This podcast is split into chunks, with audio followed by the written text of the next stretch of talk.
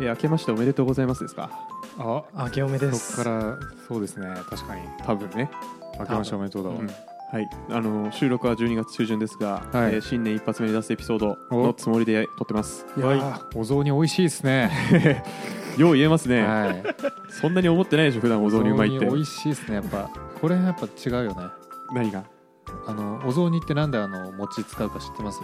はい知らないですあの餅ってあのもち米を潰してうん。新しい形に生成するじゃないですか、これって去年までの自分を一旦殺して、えー新しい自分をスタートさせるための縁起物としてお雑煮食べるらしいんですよ。へえってことでお雑煮美味しいですね。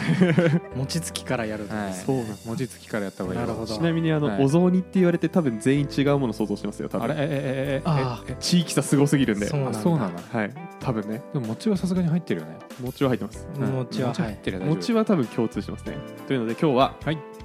順平の2023振り返りと2024年の目標設定です。おおどうだったんこだい。こからボンボンボンと俺、はい。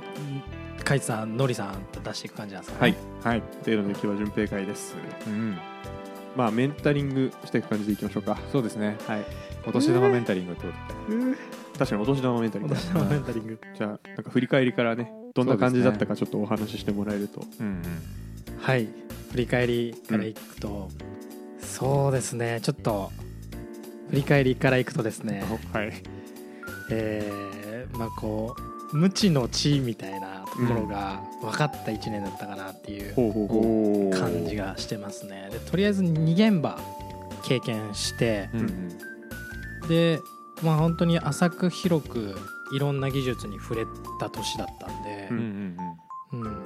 うん、でそこでやっぱり、まあ、2現場経験したのでその技術的にも多かったです。触れた技術も多かったですし人エンジニア、まあ、仕事をする人とかもいろんな人に会ったし、うんうん。まあ、オフ会もそうですしこのポッドキャストの。うんうん。とかでもまあいろんな経験をしている人と会ってで、まあ、結構せ世界がエンジニアの世界がちょっと見えたのでほああ改めて自分の現在地を知ってううんうん。知らねえわってなったんですよね。なるほど。うん。いろんな人に会えたのはすごいいいね。うん。なんか順平ならではな気がするわそうなんですかね。そうちなみにじゃあ去年までは結構知ってきたなみたいな実感があってみたいな。知ってきたなというのもあんまりなくてなん,、うん。なんでしょう。身の回りのことで精一杯だったんで、ん周りのことがあんまり分かんなかっうん。くて、自分のやってることそうですねその周り。まあ、適度に周りを見る余裕ができてきたみたいな感じですかねそうですね。おそうなんですかね。ちょっとやばいふわっとしてるけど。もしかして。ちょっとふわっとしてるけど、はい。うんまあ、とにかく触ってるものでちょっと精一杯だったので、うん当時は、うん、っていうので確かに視点がちょっと周りにも移るようになって、うん。まあ、強制的になのかそんな感じになって、まあ、方向性？これちょっとやっていきたいなみたいなまあなんとなく去年よりは見えてきたな。うん感じですね振り返りとしては、うん。うんなんかできるようになったことというとなんかどういうことができるのか。な2022年の、えー1月1日の順平はできなかったけど違うわ。2023年の1月1日の順平はできなかったけどうんうん。2024年の1月1日の順平ができるようになったこと。はいはいはい。まあいっぱいあるかもしれないけど。そうですね。でかい。まあ言語化難しいですよね。で,、まあ、でかいので言うとやっぱり一番主に触った Python とうん。TypeScript うんうん。が、まあ、多少書けるよううんうん。な表表面というかあの浅いですけど一応書ける。仕事で使える。使える、感じになったのは、まあ、でかいかなって思いますね、うんうん。なんで自分のスキルとして、まあ、Java にプラスされたっていう3本3本のやり矢みたいになりました、お。はい、じゃあ折れなくなりました三ねも本目。三本目 Python う Java 3本目 TypeScript TypeScript ですああ、まあ、JavaScript まあそういう案件に入れるようになったっていうのはなんかうんまあ強いんですか？そういう SES の業態的には。振りやすくなったってこと？ああそうはなりますよね。一応3つで押せる感じになってきたんで、そうですね、まあ、Java と Python が同時に生きるケース珍しそうですけど、まあ、TS とかは結構ありありそうですね、うんうんうんうんできるようになったのは大きくはその2つ。うんですかね。技術的に変わったって言える。のは Azure は別にそんな変化ないんですね、確かに。あんなに一番 苦戦してたのに。あ俺的に結構パブリッククラウドでかいなっていう気持ちではあるんですけどそんなことはないんだね、ーどうなんでしょう。あれその使えるっていう言えるところがちょっとどこの範囲なのかなっていうのもありまあむずいね。うん確かに、うん。でまあそのグラフィカルで GUI でこういじる分にはまあ割とどこ見ればいいのかなっていうのは分かってきた気はするんですけど、うん。うんうんうんので、まあ、使えるって言っていいのかな一応。まあそうしときます。とりあえずまああのサーバー立ててって言われてあの簡単なの立てれたら一旦使えるって言っていいんじゃないかな、うんうん。ああサーバー立てれないかも。あれ？ええええ？サーバー立てれないかもな。立てれる？るって言っとけ。まあどういうメンタリングなんサですかーバーなちょっと自動で立てちゃうんで、まあ、自動で立てちゃうならいいんじゃないそれ？それできるって言っていいんじゃない あできますじゃあ、うん。はい。パブリッククラウド確かにでかいかもしれないですね。一応資格も取ってうんうんっていうところは確かにでかうんいうん技術的にはそこら辺ですかね。なんかえっ、と開発チームへの関わり方とかで変わったところはまあない？そこで言うとこの、まあ、ビジネス的な部分なんですかね？ソフト？ソフト面？わかんないですけど。うん。そこら辺で言うとそのなんかこうせ説明できるというか自分がこうコードを実装した理由みたいのをちょっと説明できるようになってきたなっていうところでなんかこう書いた理由のソースとかをちゃんと提供できるようになってきたというかうんこういう思いがあってこういうふうに書きましたみたいなのがうん。ちょっと言えるようになってきたなと思って、まあ、書けるだけじゃなくなってん動けばいいっていう感じからちょっと卒業してきたなとは思ってはいます。まだ甘いですけど。うんうんうん。コードに深みが出てきたんですね。そうですね、うん。めっちゃいい。うん。意図を持って仕事ができるようになってきたんだねだん。だん、うん。やらされよりもなんかやる感出てきたというか。そうですね。しかもそれめっちゃ大事だと思っててえこれってちなみになんでこう実装したのって聞いた時にいやなんかこの記事にこう書いてあったんでこうしましたって言われた時のがっかり感半端ないもんねなんか。ちょっとあのあんまり経験ないんですけど。でもそう、まあ、でも最初そうですよね。それこそうん。研修とかの人だとそうですもんね、そうだよ。うん、そうやってたしなんなら。うん。でもそこに意図がついてくるとあこの人はできそうだなって感じしちゃうもんね。うん。成長につながりますからね、うん、そうですね。ちゃんと調べるようになりました、うんなるほど。はい。そんな現在地に到達した順平はじゃあ2024年何を？ああ違うまだいきます。23まだいいですか？あいいですよちなみに2023ははい。どういう年にしようと思ってたんですか？ああ振り返り？最初の段階で。あまあ去年目標のエピソードとか撮ってなかったですけどやべ。まあでもどうだったとかあればね聞いてみたいですね、やべ。いやまあないならない。ないならない。ないならないでいいんじゃない、まあとりあえず。なんかでもなんかとにかく技術力ぶち上げてみたいなこと言ってた気がする。そそんなんそんなんでした、うん。なんかそんなん言ってた気がする。ああはい。そっか。そんなんやってたか。そんなんで確か、えっと当初思ってたのはうん、Java にこう深みを出したいと思ってたんですよ。うん。なんで、えっと、当時はエフェクティブ Java とかやってたんですよ。うんうんちょっと深めの Java みたいな。中級に向けてってやってたんですけど Python に変わって、うん。まあ、新しいの新しい第二言語うん。頑張ろうかなってなってたうんうんですね当時。ははい。触る技術はちょっとピボットしたけどとりあえず技術力はぶち上げていけたと。ぶち上げていけましたね。なるほどね。そういうことにはい、うん。あとあれだよね。なんか出来事的な変化で言うとなんかメンター途中で始めてたじゃないですか。ああそうですね。あれはい、はい、確かに。とか実際どうだったんですか？あれ今確かに。あったなそんな話。その後ねそういえば。噂の意も聞かないけど。噂。そうですね。そういえばやって、なんか確かにな、えーやってみて今まだ1回しかやってないんですけど僕4人持ってて。う、ん。でまだそれぞれ1回やって今度2回目やる予定なんですけど、うんうんじゃあねえや。このエピソードが配信されてる頃には2回目終わってるんですけど、うん1回目やった感じとしてはうんなんでしょうな、まあ、懐かしい気持ちはまああってなんか似てんなと思って。うん。そうなんだ。へ当時。え。でなんか意外と相談乗れるのかなっていううんうん。お気がしましたね、いい気配は感じてるんだじゃはい、なんで当時よりは成長したなっていうのは自分なりに感じてでまあなのではい。結構話めがの乗れるかもなみたいな話してたそうですね。メンター話乗れる乗れ自分はの時は一応こうだったよみたいなところをこう言ってあげて、まあ、参考になるようにうんして、まあ、あくまでなんて言うんでしょうサポートみたいな感じで相手の話を聞き出すみたいなところで、まあ、今の悩みを聞き出して、まあ、もしかしたらこうやった方がいいかもねみたいなとかうん。どうしたいのとかっていうのを聞いてってうん勝手にですけど多少は役に立ってんじゃないのかなっていう気がしてます。いいことだいいじゃないですか。はい、ちょい2回。ちょい外れますけどそれはなんかけどのぐらいのスパンでメンタリングするんですか？えっと基本的には、うん会社の方からは、まあ、月1、まあ、最悪2ヶ月に1回ぐらいで、うんうん。って言われてるんで。自由なんだ。そうですね、うん、まあ12ヶ月で1回は最低でもやってほしいみたいな感じではありますね、はい。じゃあ引き続きって感じじゃないですそうですね、はい。ちょっとその辺はね来年のレベルアップを楽しみにお待ちしたいと思うんですけどはい。2024年のうん。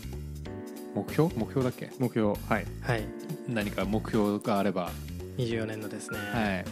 これむあのーポッドキャストの抱負みたいのがあるんですけど、うん。そのエンジニアとしての2024年むずいなと思って、うんそうなの。ととりあえずなんかどうなってればいいかなっていうのが分かんないですよ。あの技術力ぶち上げたいっていうのは変わんないんですよ。うん。うんでもそれをなんかこうそれこそ定量的にうん。やるのがちょっとなんて言えばいいのかなっていう感じでちょっとメンタリングしてほしいんですけど。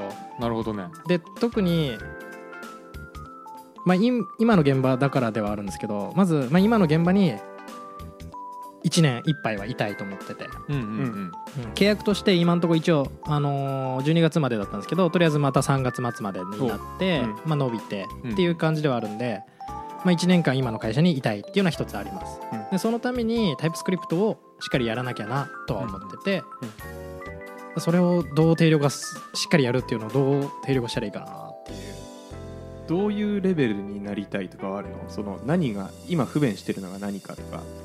確かに。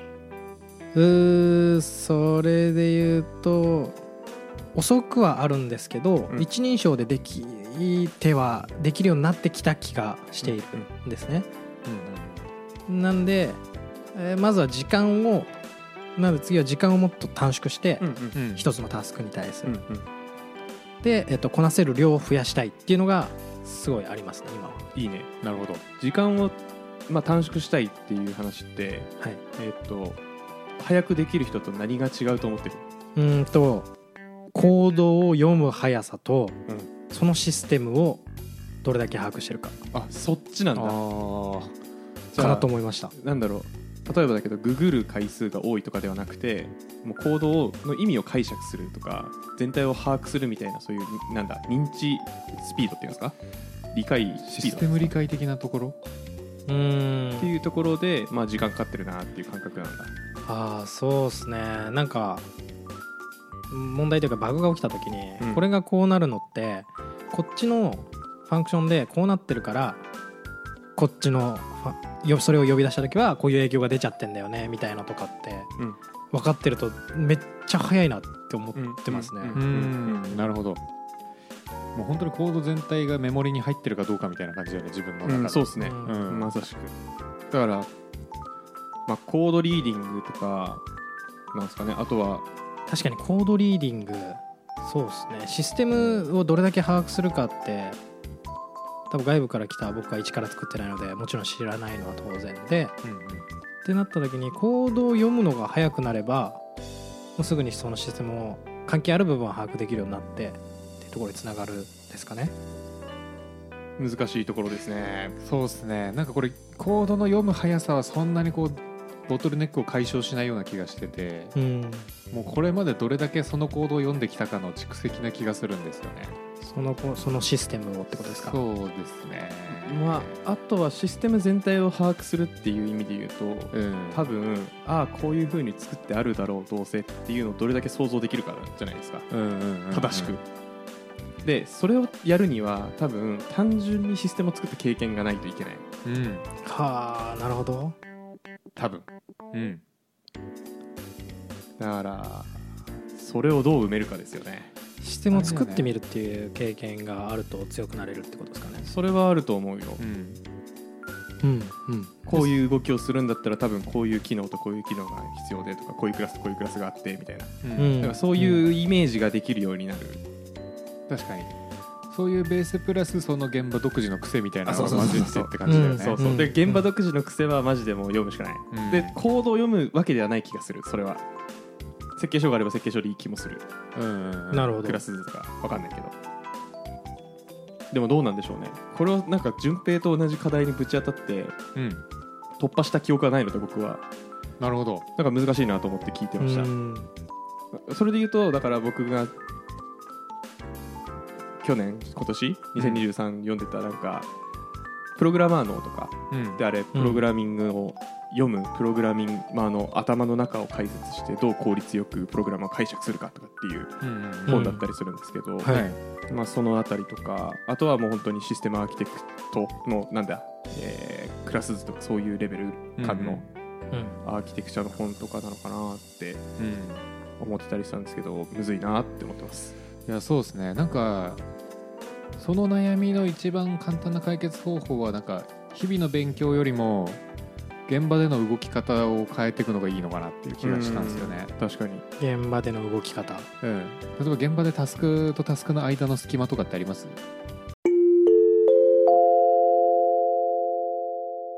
暇人プログラマーの週末エンジニアリングレッスンからお知らせです。5月11日土曜日14時半から日本橋ラクーンビルでポッドキャストの公開収録ライトニングトーク会を開催します。詳細はチャンネルの説明欄にあるリンク。もしくはコンパスで暇人プログラマーで検索をお願いします。たくさんエンジニア仲間を作りたい人集まれ懇親会もあるよ。あーまあたまにあります。たまにあります、はい。そういう時って何してます？そういう時はあのープルリクを見てますね。あのすでにマージされたものとかをうん。見たりしてますね。なるほど。いいじゃん。はい。まあしとにかくシステムを把握したいなと思って。はいはいはい、やってるね。すごい。うん、はい。ちなみに僕システム把握するときにいつもやることがあるんですけど、はい。はい。あのそのコード見て良くないところを直すんですよ。うん、うんローカルだけで。うんうん。もうブランチ作っちゃって、もうそれマージしないもう前提で、うん。あれこうしたら良くなるんじゃないみたいなのをうん書き換えるんですよ、うん。あれめっちゃ理解進みますよなぜか。うーん。なんか書き換えるにあたってあれこれ書き換えたらここぶっ壊れそうだぞみたいな感覚が分かってくるんで、はいはいはい。書き換えると実際ぶっ壊れる時あるんですけど、うん。あのーそういうのを繰り返してるうちにどこにトラップあるのかがなんか自然と爆発して分かるんで。なるほどリファクタリングしてみるっていうのはねめちゃコード理解進めるのにいい方法だなと思ってそうなんだ、うん。まあなんか言ってましたねかつて。うん。あうんうん。なるほど。現場でやってる時にべ現場出てる時は別にそれを理解するためにやってたわけじゃなくてなんだこんな感じのコードなんだろうっていうのを不思議に思ってこう書き換えたらどうなるんだろうっていう興味でやってたんですけど、うんあれがでも一番なんか理解進んだなっていう感じがあったうので、んなんかね過去のコード読んでもねなんか頭に入ってこないというか記憶に残んないんですよねなかなか。あーでも分かるかも実しれない。際に手を動かして動かして爆発してやっと分かるみたいな。うん。人間もお猿さんなんだなと思ったことがあります。ね なるほど確かに。あと一個僕がはい既存システムを把握するためにやったこと。はい、はい。ドキュメント作りです。それは絶対やばいドキュメント作りやって把握しようとしてはドキュメント作ってました。そっちの方が網羅できそう。すごい。まあすでにあったらあれなんですけどね。意味ないんですけど。ないんですよ。ああいいじゃん、いやでもめっちゃ時間かかるんで。とんでもないですよね。言うて。まあ、確かに。でドキュメント。ね僕はあのは配配属直後ぐらいにうん。ドキュメントないって言ってたんでドキュメントじゃあ作るっすって言って、うん。まあ全部作ったわけじゃないですけどもちろん。うんうん。アーキテクチャ図とか、まあ把握しなきゃなと思ってるところの資料を作ったりとかして、まあ、把握するのはなんかすごい効いたっす。うーん。それそれを理由にいろんな人に話聞けるんではいはいはい。どうなってますあーっつって。うんうんうんうん。確かに。API 使用書みたいなの作ったらいいんじゃない？まあ、かもしれないですね。うーん。インターフェースの、まあ、知りたいところによりますよねそれはもう。うんインターフェースだけで言ったら、まあ、API 使用書いいですし、えー、なんでしょうね他まあシステム関連系とかなのか、あと分かりやすいので言うとあれじゃない？ER 図とかは、うんうん、なんかうん。見る場所集約されてるし全体像を把握するのにめっちゃいい気がする。確かに。あとあのクラッドマトリックス、ああはいはいはい、えー、とクリエイトリードアップデートディリートってあるじゃないですか。はい。で、えっと、テーブルかな？データベースのテーブルごとにん。どのクラスメソッドがうんうん。このテーブルに触ってるのかっていうのをまとめた表みたいなのがあって、うーん。でクラッドマトリックスっていうんですけどうんうんうん。それはなんか全てを把握するのにいいかもしれない、確かに。うん、確かにめっちゃいい。おせっかいおせっかいで作りますよマンうんうんうん。しかもあれだよね。設計書ならそのコードに直接何か書くわけじゃないから、うんその成果物としても残しやすいよね残しやすいハードル低いというか、なるほど。データベース確かにいいですね。うん。うんテーブル周りにいるのは。バックエンドならね。うん。おせっかいもありですね。まあ出さなくても自分でまとめるそうそうそうそうそうそう、ん。手元メモとしてね。う、うん、そうね。であの更新のタイミング近そうだなと思ったらちょっとこういうの空き時間で作ってみたんですけどってスッて出して。かっこよ。延長契約延長かなるほどな。っこよ。それ処世術だな。はいはい。ちょっと、まあ業務中の空き時間の使い方はなんかその辺が良さそうですね、まあ、あんまり出ないんですけどね、そうだよね。まあそうだね。まあそりゃそうだ。うんそんな空き時間めっちゃ出てたらね SES 取らないもんね。そうなんですね、もしかしたら。うん。まあ、そのリファクタリングと設計書。うん。まあとりあえずお手頃なのは、まあ、リファクタリングからだとは思うんですけど。うんうんと時間見つけてそれをやることでシステム設計を把握したいですね。うん。うん。うんうん。ちなみにカイさんがそのぶち当たったことの別のことっていうのはそれそれこそそのうん検索の時間が遅い検索が遅くてみたいな話なんですかね？うんとぶち当たった別のことってなんだっけ？あえっ、とじゃあネックになった。タタスクが遅いって感じた時にネックとなったと思ってたそう順平の話を聞いてて想像してた。そうコード書くのが遅いっていう原因ってあの前の世界一流のエンジニアの思考法でもやりましたけどググる回数を減らすっうんうん。うんていう話があったなって思思っててというか覚えててでその理論でいくと、えー頭の中だけで解決できるコードセットがいっぱいあったらコード書くの早くなるなってうん。うんいうのを想像して聞いてたら全然違う話が来たからうん。聞いただけ、なるほど、私も同じこと思ってました、うんあのレベル1のタスクを増やすみたいなやつ。であそうそうそうそうそう。なんだっけレベル1が頭の中で解決できてそう。レベル2がググんないと分かんないやつ。でもググったら分かるやつでレベル3はググっても分からんやつ。うん。レベル4は無知の自分が知らないことを知覚してないやつ。だそうそう。なまいや4忘れました。けど、はい。まあそんなもんですね。うんうん。はいっていうのがあーじゃあそこら辺意識してエンジニアとしては、まあ、タイプスクリプトのげ今のゲーム今年のエンジニアとしての目標は、えー今の現場にとりあえず1年いっぱいいたいいるためにうん。タイプスクリプトを頑張る、タイプスクリプトエンジニアとしては、はい。今の現場に今年1年入れるように。でそうなるとタイプスクリプトを、えーかけ、まあ、ある程度使いこなせるっていう感じでタスクの速さをちょっと上げていきたい。うん。でそのためには、えーシステムせシステムを把握したい。でシステムを把握するにはまあちょっと自分なりにリファクタリングとか、えー設計書説明書設計書みたいなのを、まあちょっと時間見つけて作るみたいなトライをすることで仕事が早くなって理解深まって現場に入れるかもっていう感じですかね。タイプスクリプトがネックになってるかどうかはちょっと分かんない。そっか。そうなんですよ。で、うもうめっちゃちゃぶ台返しするんですけどじゃあ入れなくなったら全部が白紙に戻るわけですよね。多分今の現場にいたいのって今の現場にいたいわけじゃなくて今の現場みたいな現場にいたいってことですよね。ああ、うんうんうんうん。そうですね。多分ねなるほど。今の現場の魅力はちなみにどういうあたりが？魅力ですかね。はい。魅力は、まあ、普通にタイプスクリプト重いなと思って書いてます。はいはいはい。で、まあ、人もみんないいです。なるほど。でそしてその技術力もそのチームの人たち高いと思ってます。うんうん。であとはまあ働き方もすごい自由なんで、うんうん。まあ、ほぼリモートでやってるんですけど、まあ、いつでも出社していいよみたいな感じでなるほど。っていうので総じていいと思ってます。なるほど。居心地も良くてスキルも伸びそうっていううん。感じですね、そこと紐付けるのむずいな。まあそのそうですね。のりさんが言ってたところがポイントで。操作操作自分で制御できない部分があるじゃないですか目標の中に、うん。うんうんなんで頑張りようがむずいなと思って例えばですけど。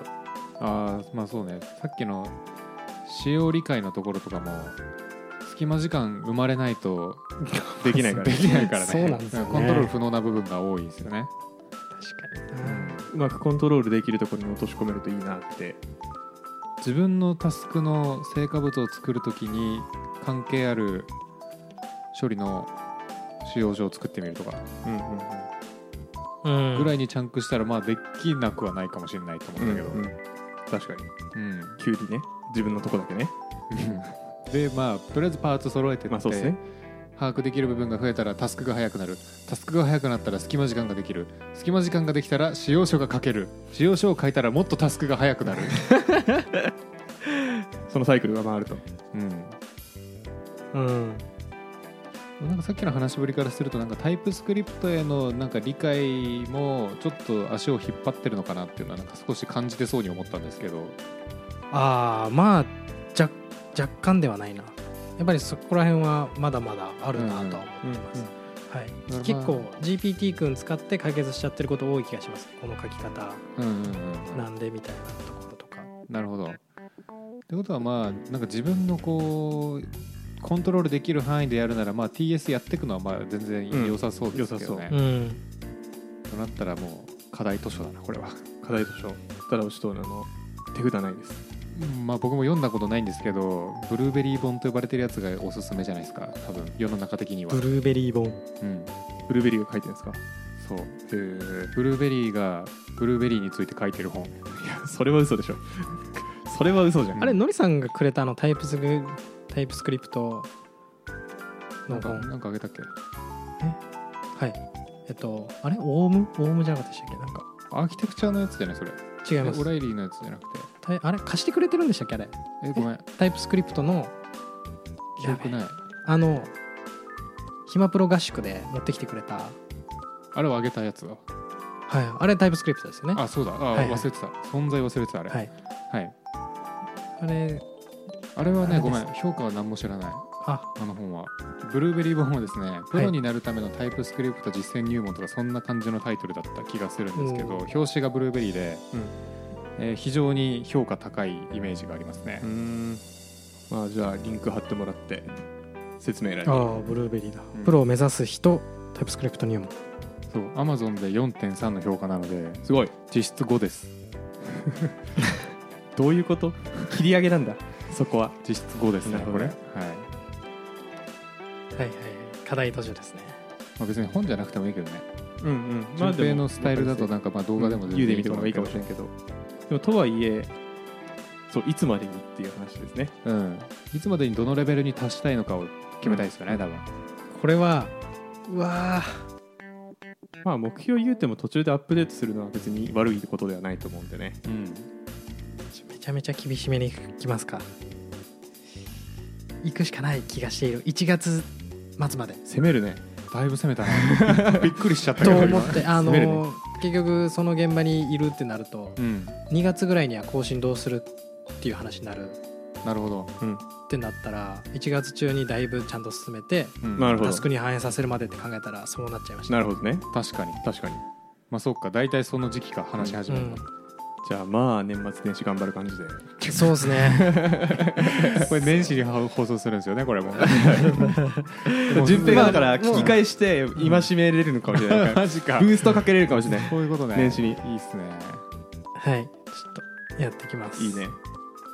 具体化された、うんうん。はい。いいね。です。エンジニアとして。いいことだ。で、うんうん。ちょっと一応ヒマプロの方の今年の抱負いいですか？あだいぶあれですけど、いいよえーとですねちょっとやっぱ本読みたいですねっていうところで、うん。ちょっとのりさんの真似をしてお。頑張って12冊読破したいですね。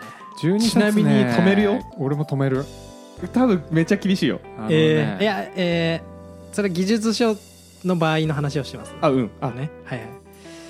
あ。いやーそうだ全部よな。全部込みでってこと？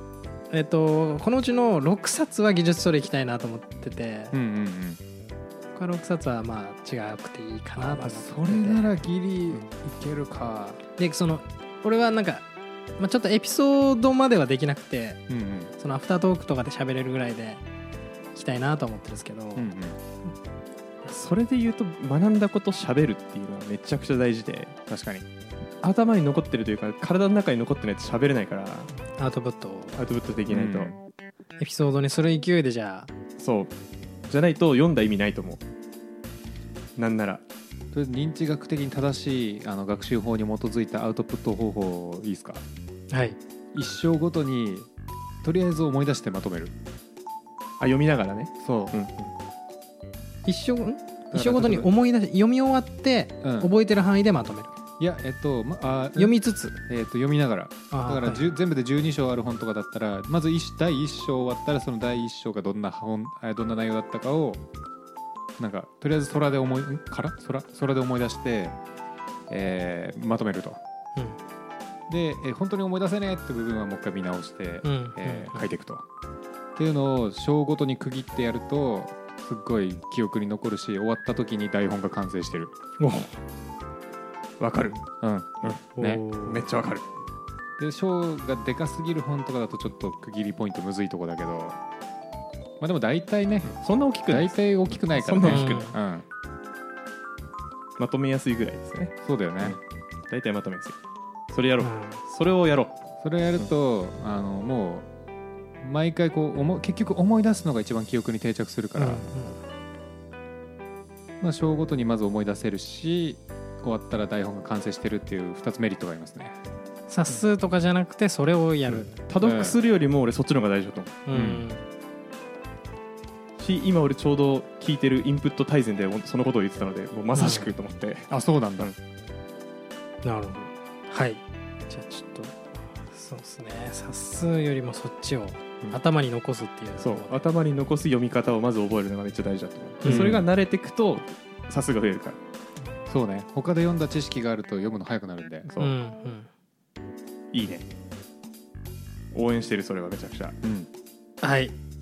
それで順平が本読むようになったらなんか本当にポッドキャストやってる甲斐がありますよね。確かに。うん。そうするといよいよ番組終わっちゃうかもな。だからまた別のコンセプトになるか、うん。まあ、番組変えるかですね、そうだね、はい、はい何のマナーでいやそ,、えっとその行動指針的な部分でもう一個あってちょっと質問を変わらずしていきたいなと思って、おうああうんそれやっぱこれはね。駆け出し、良い聞き手として。うん。はい。えっ、といいポッドキャスト番組のフォーマットですからそれが本当ね。喋り手といい聞き手がいるっていう。うん。聞き手のがむずいっていう。確かにちょっとなんかあのプライド出てき始めちゃってるなって気がしてて、なるほど。そうなの？はい、いやわかんないですけど なんか最近ちょこちょこちょっともう駆け出しじゃなくなってきてるみたいなことを言われたり、ううん。んあとはなんかもう2年エンジニアやってきたわけで、うん。なんかこんなことも知らないのみたいになっちゃったら嫌だなっていまあね。う感じになってきたんで、本当だよね。それあるよね、はい、っていうちょっとプライドみたいなのが出てきちゃったんで、まあ、ちょとはいえあのちゃんと知らないこととかうん。質問していきたいなといううん。指針でございます、はい。それ大事だよね。何卒？何卒？何卒？よろしくお願いします。はい。って感じですかね。はい。はい、ちょっとだいぶ長く話しちゃった。気がするんですけど。はい。じゃあ順平編終わりということで、はい。はい。サクッとパッと締めていいですか？もうお知らせもないです。はい。じゃあまた別の人編で。はい。バイバイ。バイバイ。バイバイ。まだ順平の口から聞いてね。中級エンジニアになりたいって。イエーイどうせこのままずっと初級エンジニアだと思ってた。中級エンジニアなんてなれない。でももし本当に中級エンジニアになっていいのなら。なりたい！